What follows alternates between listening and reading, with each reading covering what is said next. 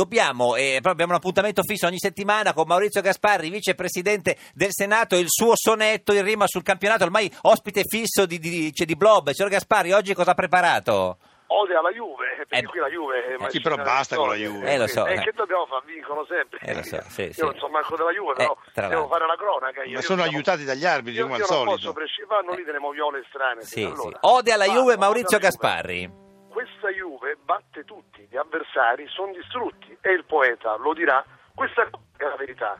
Non c'è più altra certezza che la Juve e ognuno l'apprezza.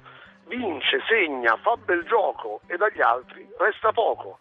Se non altro i giallorossi, dopo mesi, si sono scossi, ottenendo una vittoria ma lontani dalla gloria. Forte il Napoli è arrembante e Vittoria ottiene tante. Il Sassuolo è un osso duro e per molti è un vero muro.